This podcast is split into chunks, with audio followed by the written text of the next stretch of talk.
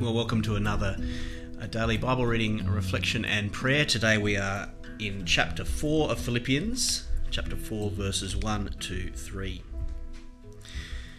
Therefore, my brothers and sisters, you whom I love and long for, my joy and crown, stand firm in the Lord in this way, dear friends.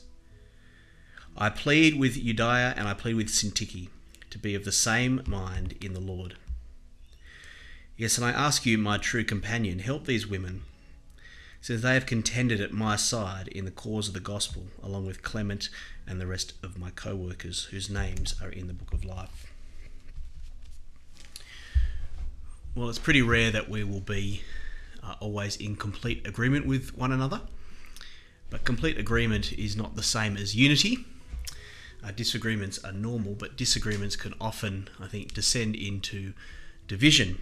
And we see here uh, that there was some division in the church in Philippi. These two women we don't know really much about, Euodia and Syntyche.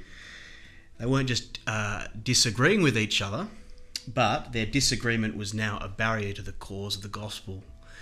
But it's interesting that Paul asks them to be of the same mind in the Lord. And that's a phrase which we hear in chapter two, uh, when your attitude is to be the same as that of Christ Jesus. It doesn't mean we're all of uh, same thoughts, but same mindset. So a reflection today is uh, think about those relationships in your life, in the Christian community. Are there any in your life now where you feel that maybe disagreement might be moving into the area of division? What do you think might be worth praying for, uh, that God will help you have that mindset of Christ in this particular situation?